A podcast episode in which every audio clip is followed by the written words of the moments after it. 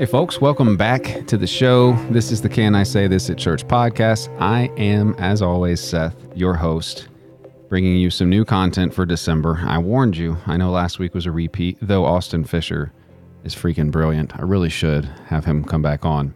Anyhow, new content today. So, Avi Feingold and Stephen Backhouse. Stephen is not new to the show, but Avi is. And man, I, I laughed a lot in this conversation. Very, very much so and I think you will too. Know, slight trigger warning, you might get mad at some of these things, right? But that's okay. And uh, if you're a patron supporter, you heard some things beforehand um, that are hilarious. And um, this is just a quick PSA. You should already be supporting the show. And if you do, thank you. I'm glad you're here. Thank you so much for downloading. Without any further ado, let's go.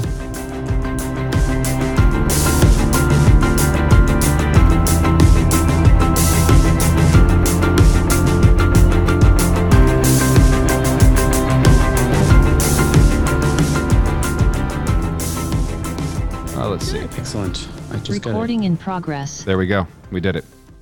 All right. Who wants? Uh, uh, you're not both doctors, right? Or you both are doctors? I am. No. Yeah. Yeah. I'm a rabbi. He's a doctor. Together, we're rabbi doctor. Rabbi doc. Yeah. yeah. Can I say it that way? How can I make that work? anyway, here we go. have these questions when you have a rabbi and a doctor. It's like, is it rabbi doctor? Is it doctor rabbi? And I'm like, it's the same with the it's the same with reverend. Um, when I have a reverend's yeah. on, I'm like the reverend, doctor, pastor, preacher, deacon, right. Stephen Backhouse. You know. Um. Anyway. Let's roll. Uh, Rabbi Avi Feingold and Stephen Backhouse. Stephen, welcome back to the show. Avi, welcome really to the show for the first time. Thank you. Yeah. Hopefully not the last. Yeah, no, let's do it again. We'll do it tomorrow. We won't do it tomorrow. Tomorrow's Thanksgiving, but you know what I mean. Yeah, welcome to the show. For those that are listening, I have no idea when this episode will release, probably in the next few weeks, but we were recording the day before the United States holiday of Christmas. And I say that because, Avi, you're in Canada and I know your Thanksgiving, Thanksgiving. was was a while ago. Thanksgiving or Christmas? You said you said Christmas. I don't even know how the internet works. Let me start again. Um, we were recording this the day before Thanksgiving in the United States, which Christmas I think falls on the same for everybody if if celebrated. However, before the day before Thanksgiving in the United States, which is different in the UK. I don't believe you have the United States Thanksgiving in the UK, and I know I have friends in Canada and they've already had theirs. So that's kind of contextual here. Yeah. So you've been giving thanks for months now, but welcome to my Thanksgiving holiday. Avi, I appreciate you coming. Excellent. So, so. Well, you know, I, I, I spent 10 years in the US, so I've, I've done my fair share of uh, both cooking and uh, being at Thanksgivings. Uh, you celebrate both? American wife. Um, look, I celebrated neither until I moved to the States. Mm. And then I realized that it was such a big deal uh, in America to celebrate Thanksgiving, which is not a bad thing. It's, it's important. Uh, a lot fewer Canadians do the whole Thanksgiving traditions. Mm. Um, and so I never really did it. And now we sort of like celebrate a bit on both. Um, it's hard to celebrate Thanksgiving as an American in Canada when it's a work day. And the other Americans that would love to celebrate Thanksgiving with you uh, have a work day too. So uh, what I might do is that uh, a Friday night dinner, which is our big Sabbath dinner, it's a day later. It'll be Friday night, and uh, we actually have Americans coming for dinner. And I may just make like a turkey, some stuffing, and uh, you know, come up with the the day late and a dollar short Thanksgiving for yeah. the Americans. Yeah. Well, you know, you're giving thanks for Black Friday, so I appreciate that, which I don't participate in. So, well, good. Well, let's start with you, Avi. Um, since Stephen's been on the show a couple sure. times, if you were to explain to people who and what you are, kind of why you are what would you answer to that?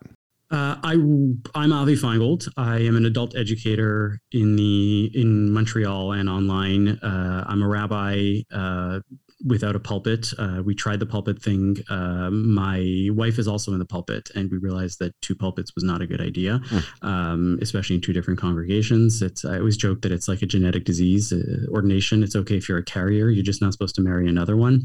And uh, the, like you know, after a year, we were like, you know what? Let me take that step back. I love adult education. It, it was a much bigger. It was what I was doing beforehand. It's what I'm doing now, and I'm much more appreciative and interested in doing doing that kind of work. And so that's what I do. Uh, nowadays, a lot of it has shifted to online and podcasting. And I have multiple podcasts, of which one of which I'm guessing we're going to talk about today, but I have others. And I, uh, you know, uh, I, I, like to teach. I like to give over ideas. I, I think that ideas are at the bedrock of uh, what we do, uh, whether within faith communities or secular communities. Uh, and uh, that's what I, I like to disseminate big ideas, especially other people's. I don't, my ideas are, you know, whatever. mm. Yeah, I agree with that. My ideas are, are very little. I, I would rather other people talk. St- St- Stephen, welcome back. So people should know you because I think you've been on the show at least twice maybe more than yeah, twice. we did a two-parter a while ago on yeah. on, on nationalism and patriotism. So, so, what would you like people? Well, that doesn't exist anymore, Stephen. You know we fixed that, right? Biden won the election. Like we're done with oh, nationalism. Yeah. Absolutely. Oh, um, what uh, what would you want people to know? Anything? Any? Or, or we could just say, uh, listen I'm to the old ones. I mean, we could be lazy well, with sort it. Of a, I'm sort of a. I sort of do a Christian version of what uh, Avi does, which is I. I don't. I also don't have a pulpit, but I do spend a lot of time doing education in Christian theology kind of in unorthodox places. So in businesses or in charities or in churches, but places where groups don't normally have space for theology. I like to bring that in and, mm. uh, and, and teach people how to think Christianly about what they're doing. So it's usually Christian groups that, that bring me in, but just to think about how we use power, how we resolve conflicts, what we think about money, power, government, na- nationalism, patriotism. Yeah how Jesus works out in the modern world. There's yeah. a lot of that stuff that a lot of people are doing. They, have started an organization or started a, a movement, and they and they want to find ways to connect that to the to the faith that they've got. So yeah, that's what I do. I yeah. call it tent theology. So I bring that around, open up theology spaces where they're. I'm not certain. I'm not certain that I know how to think Christianly when there's like 97,000 denominations that all think exactly. differently. But exactly. that's not why y'all are here. So, um, so y'all started a podcast, um, which I've really enjoyed binging over the last week. I've listened to about half of your episodes, which is actually the inverse of what I usually do. I almost never listen to religious podcasts um, because I'm I'm terrified that I will steal other people's thoughts, ideas, and questions and make them my own, and I won't learn anything that way. I feel like if it doesn't come from me organically, uh, and for the most part, I was telling a friend last night, uh, the show is is mostly out of my curiosity. This podcast, if if I'm not curious about a topic, then the show just doesn't happen at all. Uh, I'm glad other people like to listen, but that's not the primary purpose. So you started a podcast. It's either called Hyphen or The Hyphen. I'm not sure. Started if, with The Hyphen, but yeah. I, I feel like it's kind of the Facebook. We kind of dropped the the. Yeah. Yeah, well, and uh, the Facebook. We're following the, the Facebook traje- trajectory. There you go. Re- Absolutely, yeah. so if you had to drill it down beyond the Facebook, which is now Meta, what what is yeah. what is more more primal than hyphen? Well, it's the space between the notes, right? So space. you know the space yeah. exactly. There you go. so, what is? And then eventually, we're going to call it our space instead of my space because it's not just about me, mm. right?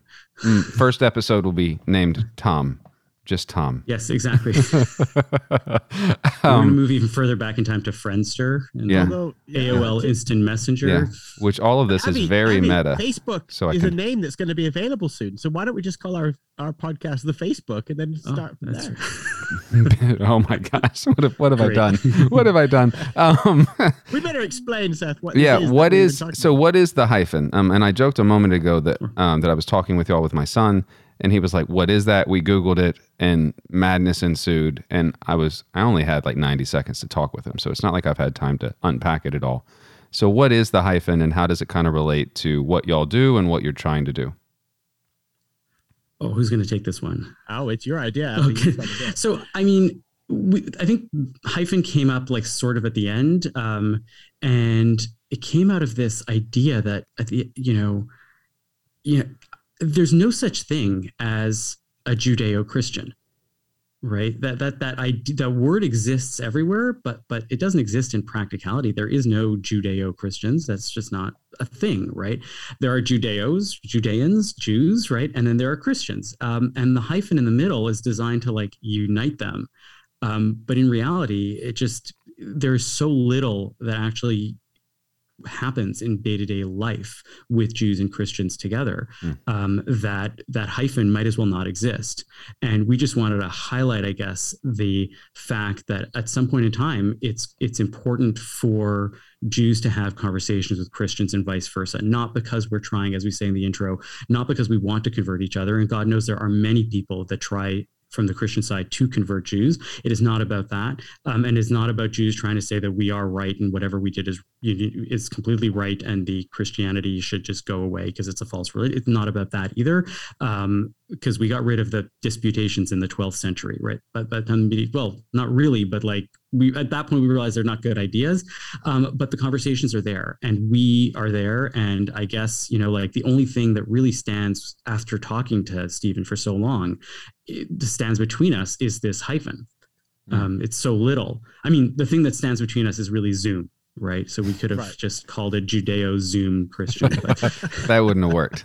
That would not. no, worked. exactly. Um, and so that's that's where it's at, and that's what it highlights, and that's what it's uh, that's what we're trying to really do is have these conversations.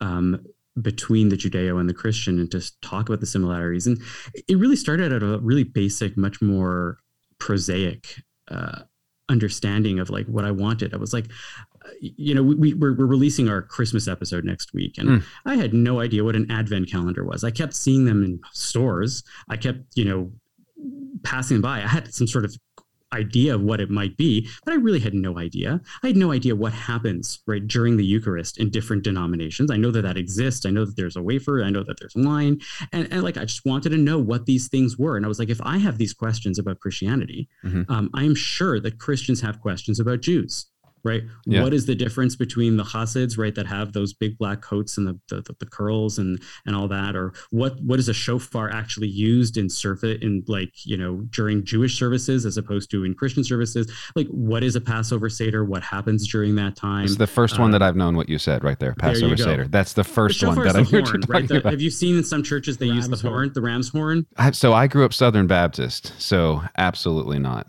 They don't do anything. Yeah, yeah we're not allowed to move. One, right? You sit in the pews and you sit there till we yeah. tell you to tithe. Then you move the, the Hasids, uh, the Hasidic community is the uh, is the ultra orthodox, or the ones that are like if yeah. you see the pictures of the stereotypically looking Jewish individual, mm-hmm. which is a very small minority of Jews, the ones that have the long black coats yeah. and the beards and, mm-hmm. and the curls and stuff like that. Who are those people? What do they do? You know, like um, are they really exactly like the Amish, or like, or is it just the same dress? You know, um, so so these questions, but then we realized that like there was much more to it than that, right? How do we read the Bible? How do we interpret the Bible together? Um, what do each of us say about various passages? Um, how is our respective histories uh, affecting um, each other? Right? How does me what not knowing as a Jew about what happened all the way up to the Council of Nicaea, right, or during the Reformation? Um, I should know that because that affects my existence day to day as a Jew, right? My Jewish existence is affected by these Christian historical elements, um, and vice versa. Yeah.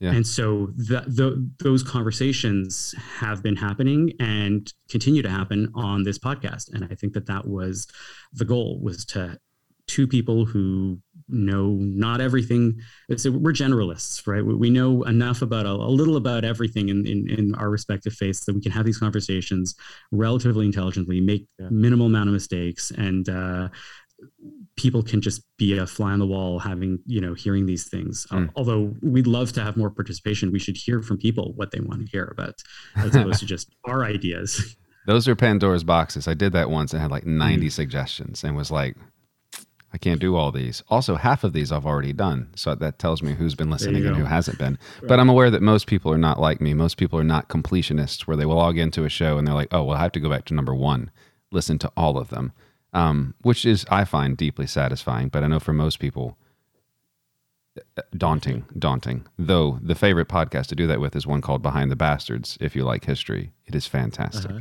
Um, okay, we'll yeah. check that out. Well, um, now's the time for to do it with us because we're not even like ten episodes in, so it's not that yeah, big of a. So jump thing. in. We're going to go to six hundred episodes easily. You know. Yeah, Stephen, do you agree? Well, we are the Facebook now. We are Facebook. Now, yeah, well, it's yeah. very that's very meta. See how we pulled it all back together there. Um, even the word meta pulls it back together. Stephen, do you agree with Avi's definition of the hyphen? And then I'm also curious is the length of the hyphen differ based on the country that you're in? Because Judeo Christian is a massive hyphen here in the United States, but I'm not certain about Canada, which you both can probably speak to, nor about the UK at all. Like, Yeah. is it stretched and elongated or shortened depending on what political or religious Well- posture we're trying to take?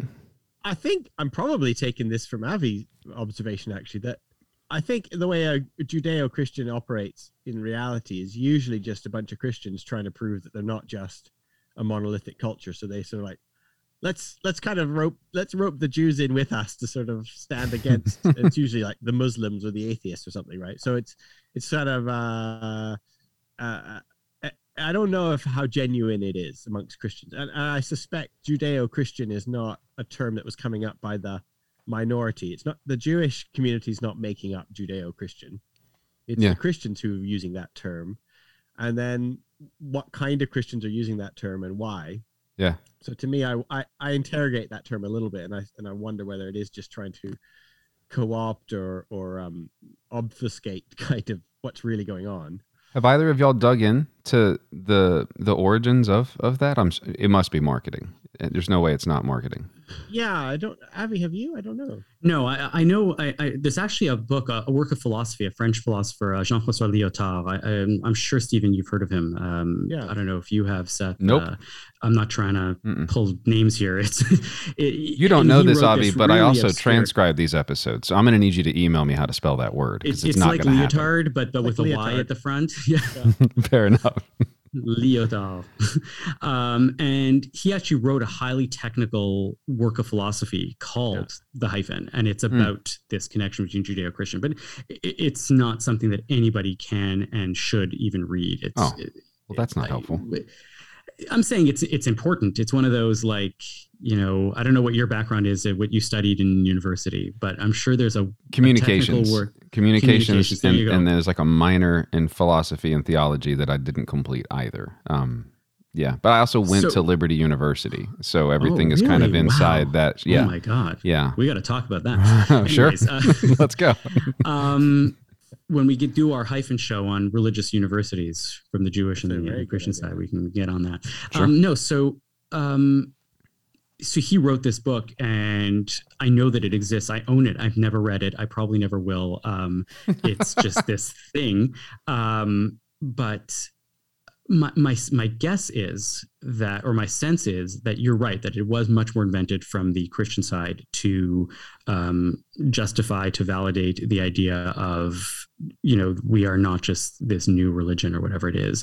Um, we have these deep roots and we have these values that are you know in the and we are all encompassing um, and in north america judeo-christian in theory when it, the term was coined was likely all encompassing because the, the muslim world and the eastern tradition Yeah, world right. w- w- was not there um, but what I was going to answer uh, for you is that I think it depends where you stand, um, because on the Christian side, if you're on the, the the the Christian side of that, your relationship to the Judea was probably minimal to nothing.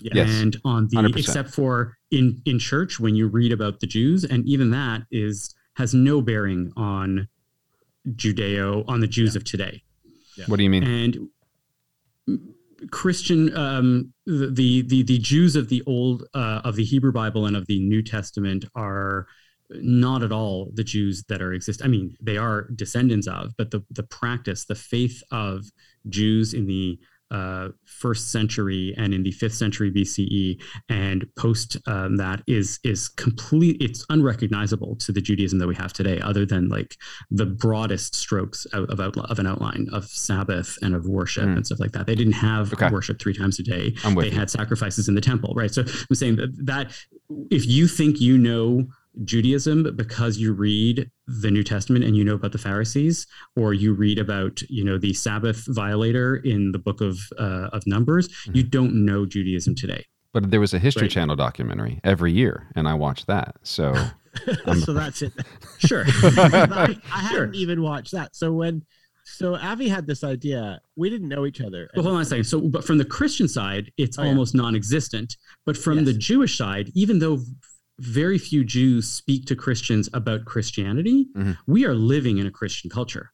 Yeah. Right in North America wide, right? It's a little less of that bleed over in Canada here, um, but we are living in a society that is permeated with Christianity. I mean, uh, Christmas is here. I live in Quebec, which is a formerly uh, highly, highly, highly Catholic province, mm. which still has the vestiges of it, even though it is deeply secular. And when you're deeply, deeply secular, you're pushing back against something, and that something is Catholicism, which means that we are still dealing with a highly, highly Christianized society. Yeah. So we think about that a lot more than we think about than you know we, we don't talk to them necessarily. They're not necessarily people that we talk to about faith. Um, but on the jewish side the judeo-christian thing is felt intimately because we are in somehow you know roped into this faith into this idea mm-hmm. of what judeo-christian is. Yeah. What were you going to say stephen? Well just what avi was saying about um, christians just operate in a world in which they don't know any jewish people or they just don't really have any contact and that was why I wanted to do this podcast with Avi because he's absolutely right. Because when I was, so the Avi and I didn't know each other. I have lived in Montreal for a while, but we didn't know each other then.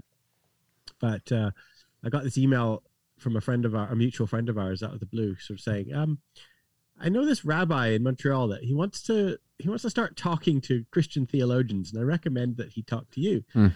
And and I just right away, well, well, here's the thing. I, I realized I didn't really know any Jewish people. I mean, I'd met Jewish people, but I didn't have any friends who were Jewish, and I certainly hadn't had like a long-standing relational conversation with anyone who was Jewish. And I also realized, like, and I don't even, I'm not even, I hadn't even noticed that I'd missed that. Mm. And it was like, oh, this is weird. Not only do I not know Jewish people, I don't even miss the fact that I don't know Jewish people. And yet I'm spending all my time, as Avi said, talking about Pharisees in the New Testament and talking about the temple practices and Jesus cleansing the temple and and and uh, the the Jewish connections to Christian theology and and I thought there's something missing in me. I need to re- correct this. So I was really happy to jump on that opportunity and, and and go into this podcast with Avi because I was like, yeah, there's something that's not good in, in me. I want to fix that. And it wasn't antagonism. It and it wasn't I don't know. It was almost like it wasn't like I'd gone out of my way to avoid talking to Jewish people. It was yeah. like I hadn't even noticed that I wasn't talking to Jewish people. Yeah, and that's not good. And so I was so happy for this this to happen. So for me, the hyphen stands like a kind of a a bridge, really. Mm-hmm. Um, it can be like a bridge to to help me understand something that I didn't know. It also helps. It, it's also quite fun. I don't know if Avi finds this, but like when he asks me questions that I then have to explain, like, oh yeah, why is it? What is the difference between Southern Baptist and uh, yeah. Roman Catholic? Like, what is that? You Massive. Know, and, and the fact you have to have to describe it itself makes it, it uh, like renews the interest in in the Christian side of things as well. So yeah, uh, to me, that's part of this thing. It's like this hyphen is like a bridge um, into new worlds and also kind of to take me back to to to the worlds that I thought were familiar. Yeah. How do yeah. you um how do you even explain so if say that's a question Stephen that you were asked of Avi. Um mm. how do you even explain that in an hour because it appears the episodes are an hour because there is centuries upon centuries of difference between Roman Catholic and Southern Baptist. Well, it helps that Avi knows way more about Christianity than I know about Judaism. okay. For all the reasons he's just said. I mean, yeah. Right? Because like I, Avi, you went to a Christian. Didn't you go to divinity school in Chicago? I went to the University of Chicago Divinity School, which yeah. is uh, technically non-denominational, but uh, has lots of Jewish scholars, lots of Christian scholars, mm. lots of Eastern scholars. There's the Oriental Institute there. There's uh, um, what I remember, what I what I loved about it, and that was a that's a good, you know, going back to what you're just saying. When you go into the University of Chicago Divinity School, you you fill out a questionnaire and it's like the Hyde Park um, theological uh, colleges, you know, survey. And I'm sitting there and I'm looking through so many denominations that you're supposed to tick off which one you are.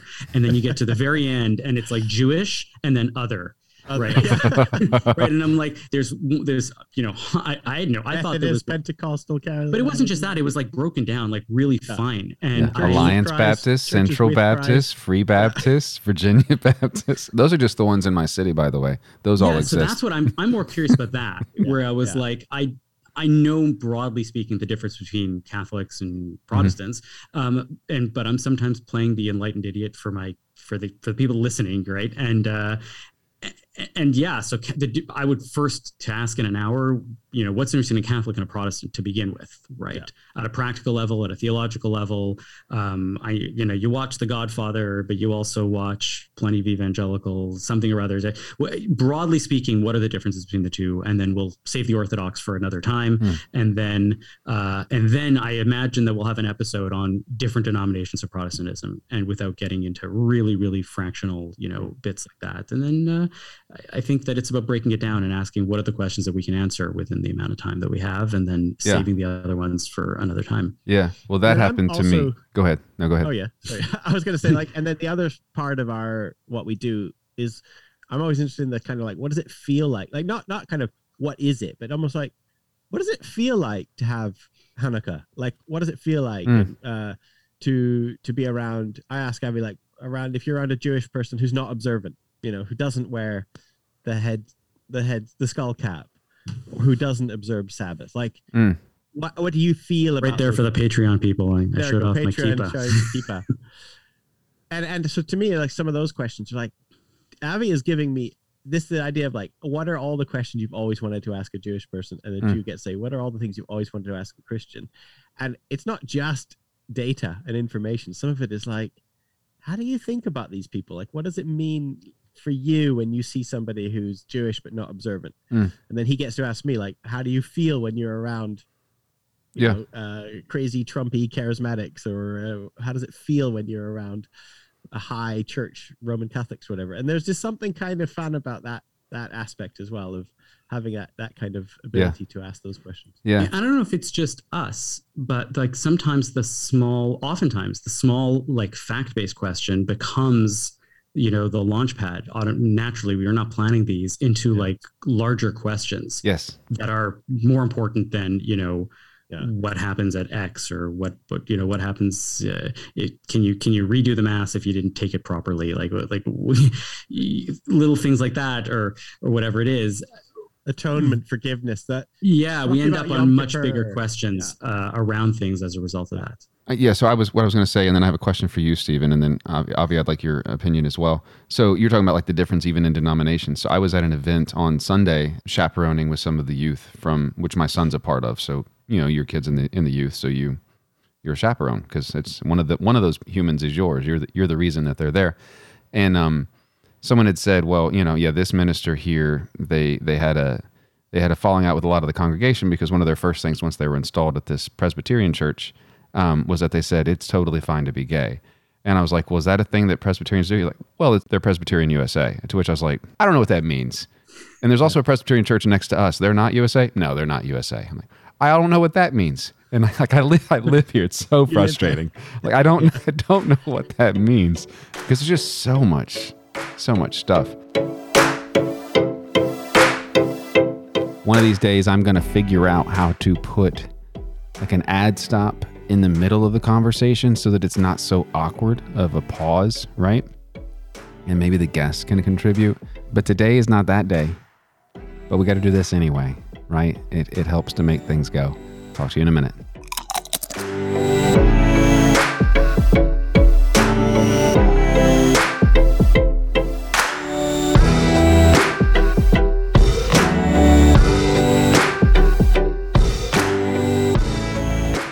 Getting to that bridge metaphor, Stephen, from the Christian side, um, I want to stretch that metaphor or hold on to it a bit. What do you feel like is the like the monolithic structure, which is probably not a fair way to phrase the question, but I don't know a better way to do it, that is holding up that part of the hyphen? Like what part like what is the the main thing that is attaching the hyphen to the C?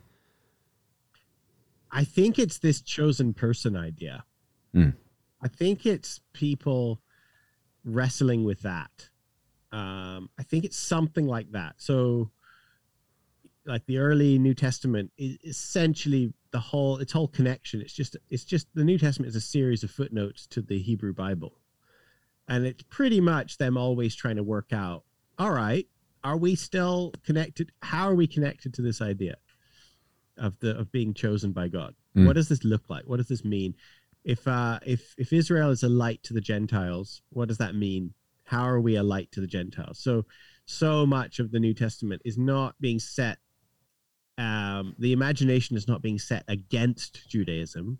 It's being written by Jews for Jews about Jews, and they think they're being Jewish. Mm. They think like this is what it looks like now to be a light to the Gentiles, and and that has what set in motion. If you think like playing pool, where you line up a shot and and no matter i mean you start the balls are really close together but by the time they get to the re- to the end of the table right they, they can be quite far apart and i wonder whether the starting point in the new testament was chosen people and then to see how that develops over history mm. and it's obviously become quite malign and perverted and, and bad in lots of times in christian history and i'm yes. not defending that but i do wonder whether that might be the thing that keeps bringing people sort of back or that that's the connection. And, and that that link that hyphen has been tenuous. I mean it breaks quite a lot but i, I wonder whether that is the tenuous connection. Mm. Mm. what do you think avi is that fair? From the christian side? No from your side. So or just the oh, idea like, that chosen person might be the, the the idea of trying to work out what it means to be a, a chosen well one. that and and we've spoken about this and i you know it's not a shock except to people who haven't necessarily thought about this at all um, or a lot um, it's also the justifying of the chosenness, right? If right, you yeah, have to take the chosenness away from one people and give it to another, yes, um, you have to constantly be reminding yourself, right, that this is the right thing that we did, um, and and that kind of automatically like you can't just walk away from that and sort of like yeah we did it we're done we're, we're the new chosens mm. uh, who are the old chosens doesn't matter we're not thinking about it we're not talking about it you end up constantly needing yeah. to justify to yourself and to others yeah, exactly. right why what you did is the right decision mm. um, even though you didn't do it right the the faith as a whole right there's that mm-hmm. you know mm-hmm. that that is looms so large for a lot of theologians um, and I suspect that there are theologians that would say we maybe we shouldn't have done this. Maybe we aren't so chosen. But like the way in which you live your life and you justify your existence is to go and say no, no, no, no, no, proudly. Or, we we chose this. This is the we are we were chosen. We are the new yeah. chosen. This is what it is. Um, I suspect that's a part of it as well.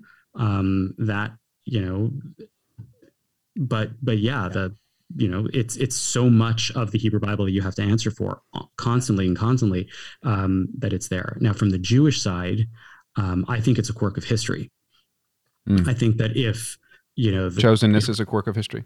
No the our bridge to, the bridge what's to connecting the to the o. world, gotcha. Yeah. Yeah. Um, is the you know if if christianity had gone and become an established tradition but really like minor the way that the, the jains are today or zoroastrianism right? Mm-hmm. the jewish community wouldn't have wouldn't have to think about it nearly as much. It'd be like yeah there are these people that sort of did their own thing and we don't think about them much and you know and that's it and you move on. Um, but for you know a major strain of Jewish history, right? And you, we broadly can divide it into people that were living in Arab Muslim lands and people that were living in um, Christian lands. You, you, don't really have a lot of um, Jews that have a long, long, long history of living in Eastern tradition, in lands with Eastern uh, religions. Mm. Um, so broadly speaking, these fa- you know these faiths loom so large for you that you end up having to contend with it on a regular basis as being this faith that emerged out of the faith that you live in right now. Yeah. And so you don't necessarily have to justify it. You're like, yeah, well, whatever, that's their thing. But it's around so often that you end up thinking about it a lot.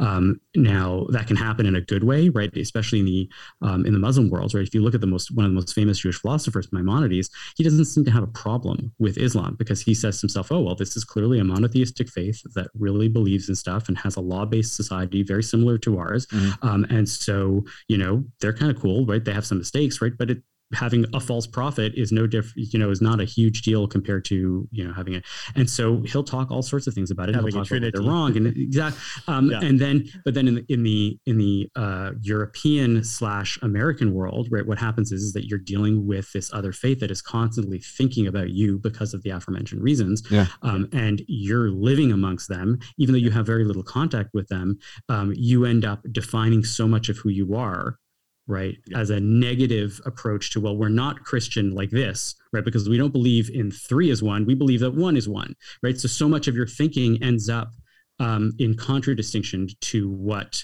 right the you know uh, what the dominant tradition is. Yeah. And for the most part, for some reason or another, that ended up in a much more antagonistic relationship.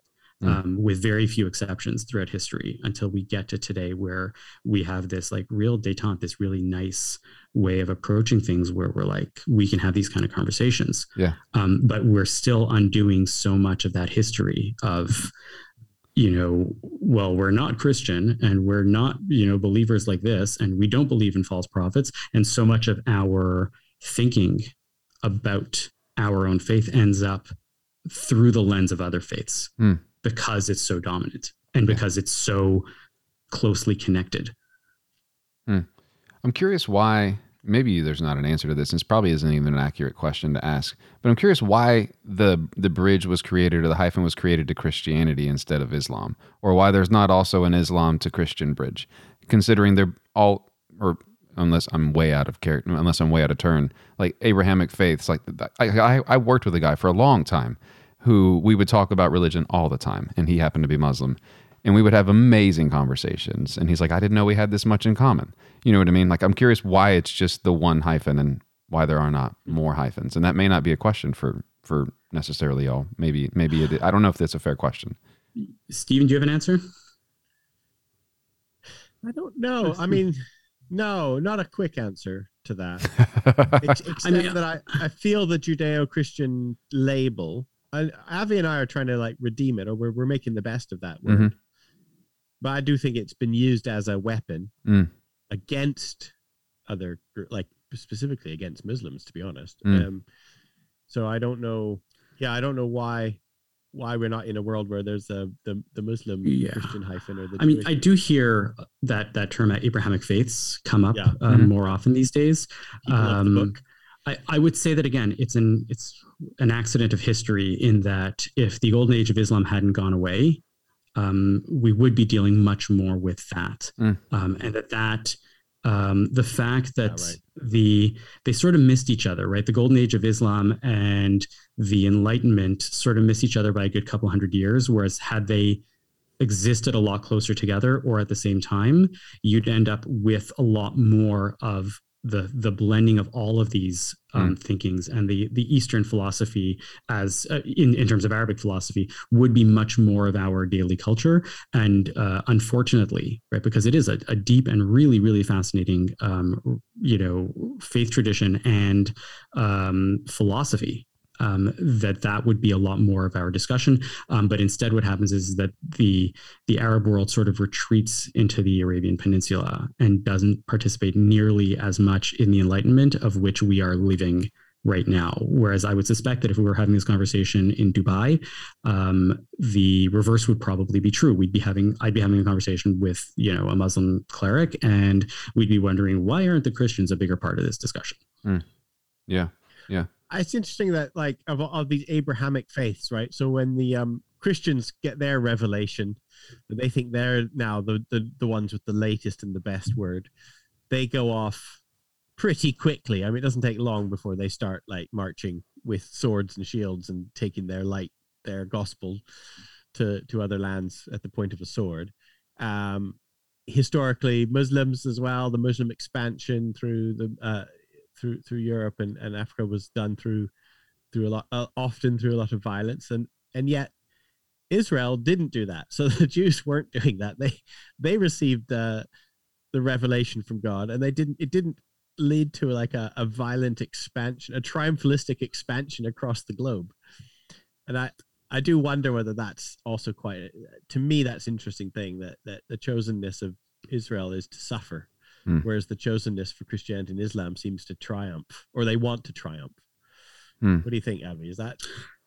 I mean, yes and no. Um, I think that um, the moment of, and again, I'm not a scholar of this. I'm just a lowly reader with some hypotheticals going on in my mind. I'm like, that's right. And I'm like, well, Jews like to point out to the fact that that doesn't happen because we are a non-proselytizing faith right? right? That we are we we stick to ourselves and we're happy with whatever, and we we try to push people away. And there's the classic uh, story that they give always of Ruth, right? Ruth the Moabite, who um, is uh, uh, who converts to Judaism, but not not after she is rejected three times by her mother-in-law, right? And then that a convert is supposed to be rejected, even if somebody wants to come in, right? We, we don't. It's too hard for you. Don't worry about it. It's not your thing. It's a don't.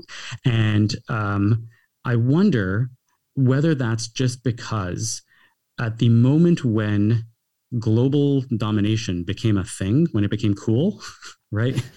um, uh, when has that not know, been the case? All the kids, all the kids. well, no, I'm saying like if you think about it, before Rome, you didn't really have these like you had these like territorial aspirations. You had these people that were trying to like push into you know various right. areas, but nobody was thinking about like, well, we are going to be the ones, and we're going to be the only ones, and we're going to have global total domination of Roman or Hellen, Hell, mm-hmm. Hellenist culture or whatever it is. Like, and at the moment when that happens, that's the moment when the Jews are um, exiled, right? That's the moment of the first major, major diaspora for the Israelites and the Jews at the time. Um, and we never really recovered from that. Mm. And that the the idea of well we're not proselytizing is sort of like yeah yeah yeah, yeah. We, we don't really have global aspirations because uh, because because we couldn't there was no yeah.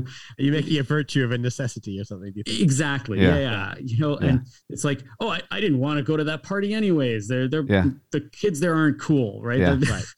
And, Don't tell uh, anybody I wasn't invited. Exactly. yeah. So like I suspect that that's part of it, mm. and that if if you know Jews had been actual players in this, you know, territorial thing and we had you know actual territory and uh, an ability to have skin in the game and to have an actual ability to have a fight in this thing. Um, we might actually have had more nationalistic territorial global aspirations and it might have things might have shaken up very differently. Um, but as a result of like you know this destruction of the temple and the exile um, we end up diasporic for such a long time. And you know then as a result, you don't end up you always assume that you're just going to be, you know, the really smart kid in the corner that's never going to be cool and never going to become super popular, but always have the influence. Hmm. Yeah. I like this said. Which. Jews love to have this thing, right? We love yeah. to point this out. Think about how many Nobel Prize winners are yeah. Jews and think about how many, you know, this or how many that and like the outsized influence. And I'm like, I don't need to think about that. I'm just happy with who I am, and you know, and that's it. So I'm not here peddling Jews run the media conspiracies, lest anybody come. is that part of the Judeo-Christian hyphen idea as well, though? Which is that actually, it's all very well, it's all very well talking about Christian civilization, but come on, let's be honest. How many, how many of our pillars of of so-called Western European civilization, they're not Christian, are they? So uh, is Judeo-Christian a way to acknowledge that as well? That this isn't just some monolithic. Are you saying this is the the bully's way of saying no, no, no, no, no? I'm friends with the brainiac. You can't just really like uh, throw me away and uh, tell me that I yeah. I'm useless, right? I'm Judeo-Christian. We have all yeah. these big. I don't know. Never thought about it. yeah, mm. I don't know. Mm. Yeah, no. So that I know as soon as as soon as Avi said, "Let's call it hyphen," I like I got it. I was like, "Yeah, let's call it hyphen. This is a good word. You can talk about the word hyphen for a long time." Yeah. Mm-hmm. So for those listening, that little exchange there where you're like, I don't know, I hadn't thought about it that way. I was cutting pomegranates last night, which is among my least favorite things to do, but also my most favorite things to do because I enjoy eating them in the prospect of it. It's expensive. Wait, they don't sell them. They don't sell them pre pre cut for you. What? So if so, I it's in Montreal. Like maybe it's like a bougie. No, no, I could buy them that way. Um, but I so I like. I was raised in a way that if you don't do any work, the there there is the the joy is less if you didn't work mm-hmm. for it. And there's a part of me that does enjoy the tediousness of eating the pomegranates after I've spent 40 minutes getting them open. Do you not know the whole uh, under the water trick and uh, Yes, I do. The top but there is a um there's like a a, a, juicy film that that is already on the pomegranates, and when you run it under the water, it, it takes away some of the sweetness. They're they're slightly more bitter. That's by the way one of the alternate uh, podcast names that we had was uh, the juicy film. Juicy film. um, but y'all were talking about. let me get moist back. theology. let me. Oh gosh, let me get back on. So y'all were talking about. Um, you were reading through scripture, and you both brought the same passage, um, and I think it was Deuteronomy. Could have been Leviticus, but it was a specific passage passage, and it, it literally just ended. I've finished it this morning. I think you're going to spring off into Matthew. But there was a part, and I forget what you asked, Stephen. You're like, but what about this? And, and Avi, you're like, I've never actually considered it that way. That's interesting. To which I was like, well, that's the purpose for the show. Like, absolutely. I've mm-hmm. never considered it that way.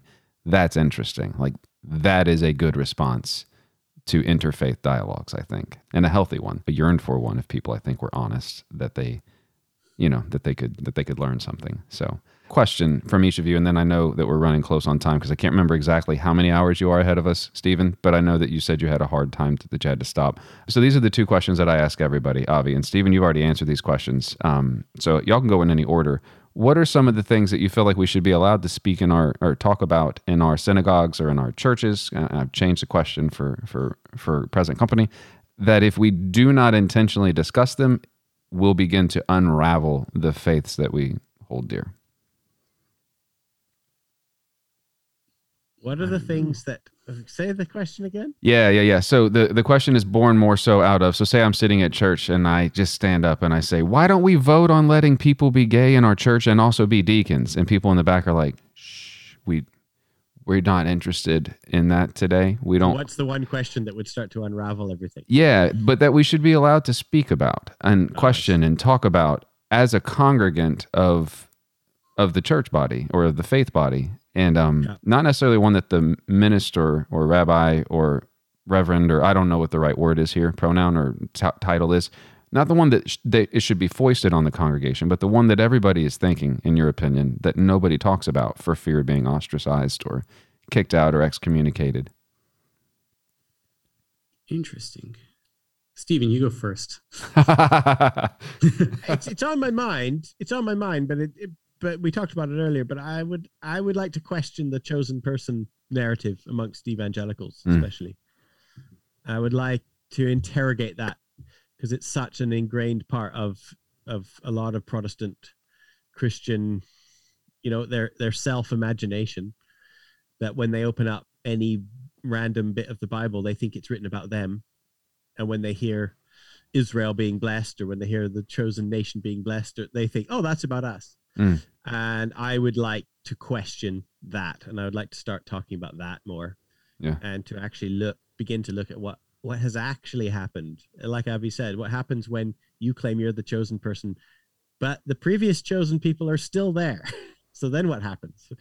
Um, and you try and um, brush them under the carpet or do even worse things, which is what Christendom has done to Mm. Jews throughout history.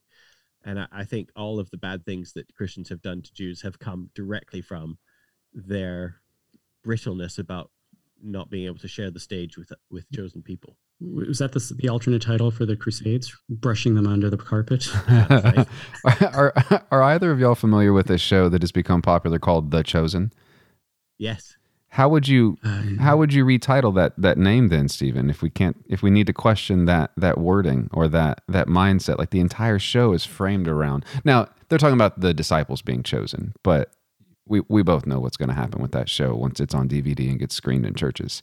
What would you retitle that? Unrelated question because we can't. The not, followers. there you go. Fair enough. Just want to make sure because we got to got to remove that So. I'll even I'll even be more valorous than that, right? And uh, there's a there's a uh, an American rabbi named uh, Brad Hirschfield who wrote this book called um, "You Don't Have to Be Wrong for Me to Be Right," and that really became a guiding principle for a lot of my thinking and a lot of my day to day interactions with both Jews and non Jews. And uh, I I would have no problem. Maybe this is theologically problematic, or I don't know what it is, um, but I have no problem with Christians saying maybe the one problem that I might have is that they are supplanted what chosenness is, but different people are chosen for different things. And your chosenness, I have gotten to a point in my my faith and my day to day living that your chosenness doesn't impinge on my chosenness. Hmm. Right. And my truth is objectively true, but only objectively true for me. It's not even objectively true for my wife or my kids when they grow up and have developed faith traditions or my neighbors or the people that are I'm teaching, right? And I don't try to impose my objective truth onto other people. Everybody has their own, right? It's postmodern whatever. I'm not going to get into it, but like different people can have different objective truths instead of thinking about it as subjective truths. Mm. And your chosenness to me is a big part of that. If you really feel like you are chosen to do great work, as long as you're not saying, and again, that's maybe the part that I would have to change about that is as long as you don't go and say, I am chosen and you are no longer chosen yeah, because there can only, only be one chosen, yeah. you know, that's when we might have some words. And then I might realize that, you know, in the 2000 year tradition of Jews versus Christians, we're kind of like not, don't have a great track record. We feel like the Detroit Bears in that one. Um, feel like the Detroit what? The Detroit Bears, right? Who are the Detroit Bears? Who are the Detroit football, Bears? right? I don't know. The it's the Detroit, Detroit Lions. Lions. What am I thinking? I was thinking the Chicago Bears because I've been living there for so long. Chicago Bears. Anyways, the 85 because I keep thinking about the 85 Bears, but the Detroit, Detroit Lions. Bears are so bad that no one's even heard. of even heard of them. right, but like you know, we are the Detroit Lions of the uh, of the Jew of the. I'm Jewish not editing that out. That's staying in. Yeah, please, this is great. I, I do know enough football. It this was a Freudian slip. and on Thanksgiving as well. I know. I'll also leave in my screw up with Christmas as well. Um, there yeah, there we go. Yeah. Um, so that's that's what the way that I would approach it. Um, mm-hmm. That question. Mm-hmm. Um, Fair enough. Yeah. Yeah. I don't. Did I answer the original question? Is there no. anything you could? yeah. Is there anything there you would add? Is there anything that so say in your wife's congregation, what yeah. would what would you what What do you feel like they would say? So I don't speak for my wife's congregation, and she's it's a very large congregation, and they are very, for your old uh, congregation then, because you said you were in the pulpit prior. Yeah, um, what I would say is, and you know, to me, it's maybe not even a congregational thing. It's I think about this a lot. So I have, for example, one of the podcasts that I have is uh, it's called Bonjour Chai. It's uh, it's the largest uh, Canadian Jewish podcast. Right, mm. we talk about current events. We have a weekly, you know, and we're we're trying to always be contemporary what's what are the issues of the week or whatever and a few weeks ago we had a, a guest on um, who was talking about uh, Judaism and intactivism. Intactivism is the uh, the new movement towards intact male bodies and uh, activism, right? So they are anti-circumcision. Um, okay. They don't like that term. They are pro being intact or whatever. I'm not going to get into their politics and stuff like that. But for those of you who have read, you know, uh, the Bible, um, circumcision is a fundamental part of the covenant that Jewish males have with God. Uh, and it is universally something which is, um, you know, practiced almost universally to this day. Um, but there's a growing movement of people that uh, believe in intactivism, and, and a, a, part of them are Jewish, and they want to advocate for this and to have spaces in the Jewish community where people who are not circumcised are welcome. Hmm. And I got a lot of pushback, even though I may have disagreed with this individual. Um, I got a lot of pushback from a lot of people that you shouldn't even give these people the space to have these kind of questions, um, to have, um, you know, don't give them any, you know, audience. And, and I'm like, I may disagree with them, but A, uh, I don't think there are any wrong questions or wrong opinions. It's up to you to go and prove these people wrong and to say, well, I don't. It's even beneath me to have these kind of conversations as to why they're wrong. Right? Is I think a fundamental problem in tradition, in faiths today, in religion today. Um, so that is what I would start with. Um, and what that illuminates for me much bigger is, um, and it's a it's a big struggle I think that people don't talk about within the Jewish community um, is the struggle between the universalism and the particularism. Mm-hmm. We are a particular tradition. We are, there is theoretically an in group and an out group within Judaism, right? People that are Jewish and people that are not Jewish. Um, but those lines get very, very blurred in today's day and age.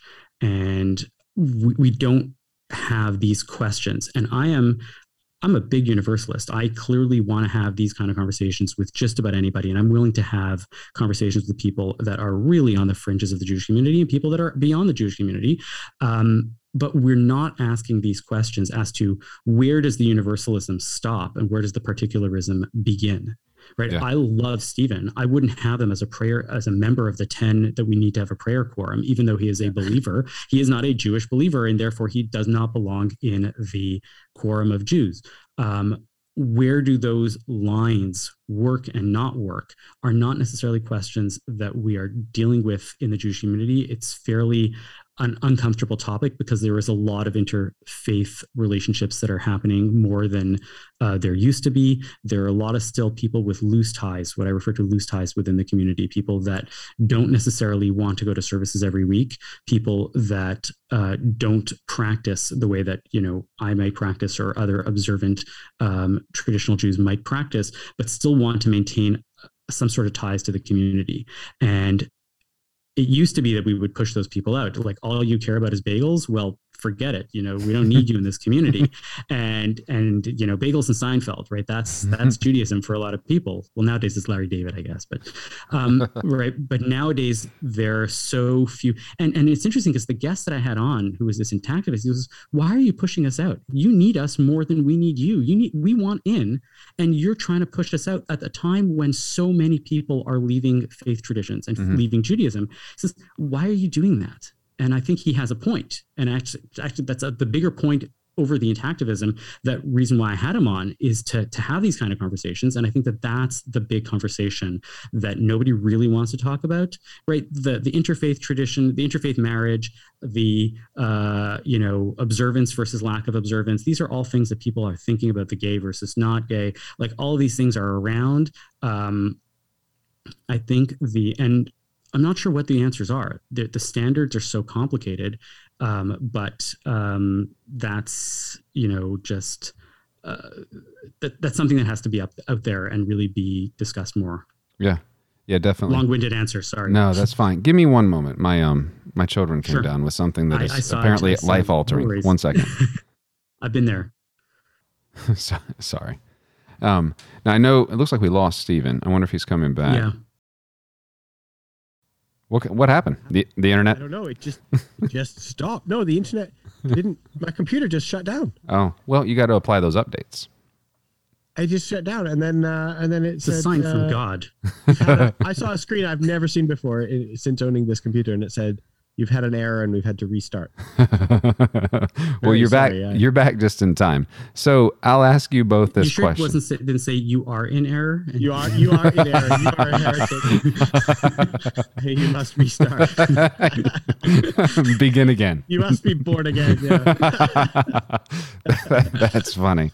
Um, that's the that's the Nicodemus error. Why so not? My apologies. Do we need some sort of clear like space to restart this again? No, you actually popped right back in about 15 seconds after um, Avi had finished. Okay. So yeah. Um, so the the question that I ask everyone is so Stephen, I think you've been asked this twice. So I'll begin with you, Avi, to give you a bit more time mm-hmm. to to answer the question. So the question I, I begin with is when you try to wrap words around what God is, um, Stephen, mm-hmm. what would you say to that if someone asked you? Like how do you try to say, here's what God is?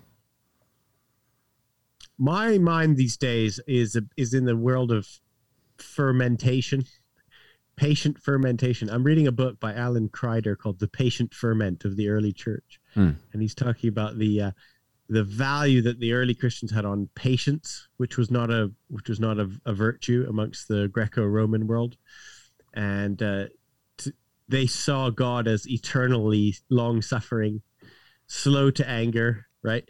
And and they tried to act accordingly, and that a lot of the sins that happened in the world especially amongst Christendom, happened because of impatience and and a desire to quickly change things rather than just to patiently wait and see or or let things happen in a slow way. And it's that kind of process of bubbling change, which Alan Kreider, the the Anabaptist church historian, calls patient ferment. Mm. So I would say something like that. I would probably, in my own way, I'd try to say talking about God is that part of the heart of the cosmos, which is always creating and yet always waiting and patiently waiting as well. Mm. God, God is a bacteria, then, right? God yeah. is God is the ferment is the yeast in the dough. The, the yeah. SCOBY in the yeah. in the well to make that more to make that more beautiful or pretty, I guess than I, I than bacteria like it, is um is is if you wait long enough, you will you will too become intoxicated because that's what we yes. do after fermentation. So, mm-hmm. um, yeah, intoxication maybe in the best way. Who knows? Um, so, what would you say to that question, Avi? Like, what is, who is, however you want to wrap words around that? So, um, I, am a big fan of the uh, the Maimonidean approach. Maimonides, uh, and it's not his conception entirely, but he is a big proponent of that. And I think there's not enough Jews that think about this. Uh, uh I'm really a big thinker in terms of negative theology. Right? Uh, we don't. I don't like to think about what God might be, but I also uh, have a good idea of what God is not. Mm. Right? And you know, the finger of God is does not exist, and God does not get angry the way that we get angry. These are all just analogies for our human, you know little pea-sized whatevers, um, and um, instead of thinking about all the things that is, I, I really end up tr- trying more towards let me not think about it in this way or let me not thinking about it in that way. There's no emotion, there is no physicality, there is no temporality to God. And uh, um, beyond that, you start getting at like some of the broad contours of, again, where that might be, um, but it's much more defined by what God is not um, than what God is. Mm. Mm. Yeah, no, I like that plug the places. Where do y'all want people to go to do whatever it is that they need to do as it relates to the work that you do? And we should probably begin with hyphen because that's that's what that's what originated this. So where would y'all direct people to kind of do what they need to do on the internet? So um, I mean, if you go to your podcast player, hyphen is a apparently common enough podcast word. Um, you can search for it under hyphen Jewish Living Lab, um, and maybe you can put it in the show notes or whatever. Mm-hmm. But that's the easiest way to find hyphen alone. Um, an easier way is just going to jewishlivingLab.com and you'll see all of the podcasts that I put out. Um, and you can click on that and you can click on the Apple link or the Spotify link right through there. And it'll, uh, you know, in case you forget, and you can see all of those. Um, so that's really the easiest one. One direct way is to go to jewishlivingLab.com mm. and uh, find me there. Perfect. Stephen, yourself? Well, I, I also plug that Avi does. Um, he makes cocktails, and I, I plug. I recommend that you check out sort of Google uh, Rabbi Avi Feingold plus cocktails and see what you get because that's mm. also. Are there some good recipes there? Is that what you're saying? uh, yeah, yeah, I do cocktail workshops and. Uh, hmm. Yeah, I uh, I have this thing called the Jewish Cocktail Lab, with a little spin-off where we uh, teach some basic, some interesting Jewish ideas using cocktails as uh, what as uh, jumping off points, but uh, cocktails are always fun. Also intoxicating, absolutely. So, yeah, so you're you're absolutely. inadvertently saying that Stephen's correct. There is what you're saying because yes, of the fermentation. Uh, not even inadvertent. I'm very advertent in this. Stephen, where would you want people to go? Oh, I just told you. Go go to the just cocktail, that. Perfect. cocktail. He is like this and, and every time, Avi. He refuses. He refuses. I've I've had him try to plug his website. books. He won't do it. He won't plug his podcast. He doesn't do it, um, right. which is which is which is endearing. Cocktail, cocktail in hand, you, are going to have a kosher cocktail, and then you're going to come to tenttheology.com and check out all, all that the- stuff. Um, and you could you could have a look at uh, uh, the, the Kierkegaard, A Single Life, the biography of Soren Kierkegaard that I wrote yeah. as well. You could check that out. Do those. Do those. But, uh, do come to Tent Theology. You'll find all sorts of fellow travelers and interesting people on that yeah. podcast. Yeah, excellent. We need to come up with the hyphen cocktail. That that would be a good one. Uh, oh, that, that what what, what, what spirit most embodies? Uh, and don't answer the holy one. Uh, most embodies Christianity. ah, bourbon. Something made by monks. Bourbon. I see very different answers. That's American and European. Yeah, but, I know. Uh, interesting. So Benedictine and bourbon Right. and uh, and some Manischewitz splashed on top of that. Yeah. There you go. Served yeah. with a wafer. with a wafer. A matzah. Same Perfect. thing. Perfect. Same thing. See.